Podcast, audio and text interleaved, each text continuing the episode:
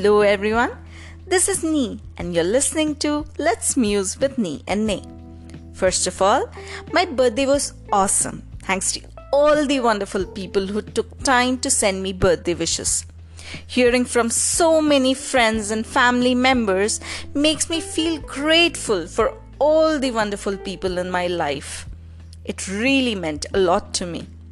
Secondly, I know I have been away, and poor Nay had to take all my sessions. I will try to be regular from now on. I really promise. So, today, uh, the topic is kind of funny and thought provoking at the same time. Uh, let's talk about people and their expressions. What say? Okay, so now, according to me, there are different categories of people when it comes to expressing themselves. I would divide them into three major categories. Now, let me explain. Number one, people with no expressions. People who fall under this category are extremely strange. It is really difficult to predict their emotions. Are they happy? Or are they sad?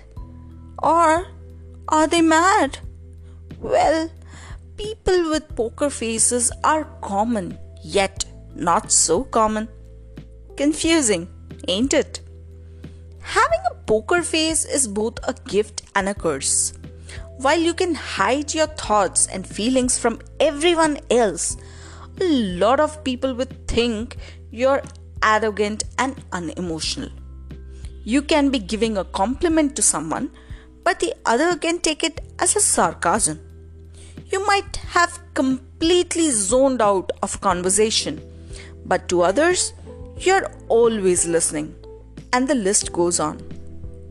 I guess we all know at least one person in our lives who has a poker face all the time. Now, is it you who has a poker face all the time? Hmm? Second category of people is people who are expressive. Now this category is fairly normal and common. People who have normal way of expressing their emotions. There are six normal and different expressions.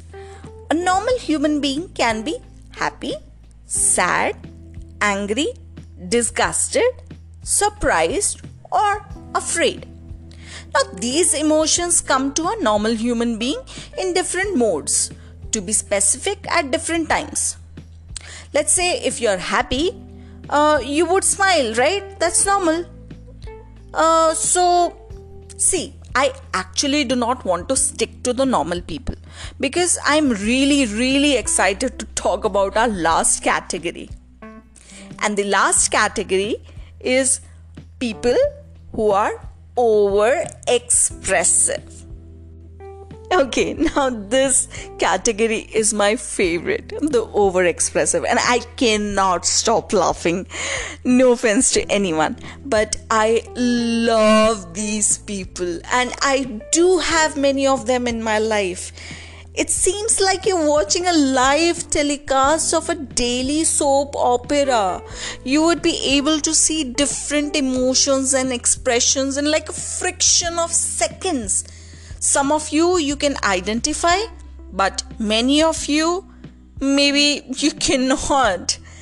See, the list of six expressions are definitely not enough for these folks. Well, life can be monotonous with just six expressions, right? well, all said and done, everyone is unique with different and particular set of expressions. So cherish everyone you know. You might get a new surprise every day.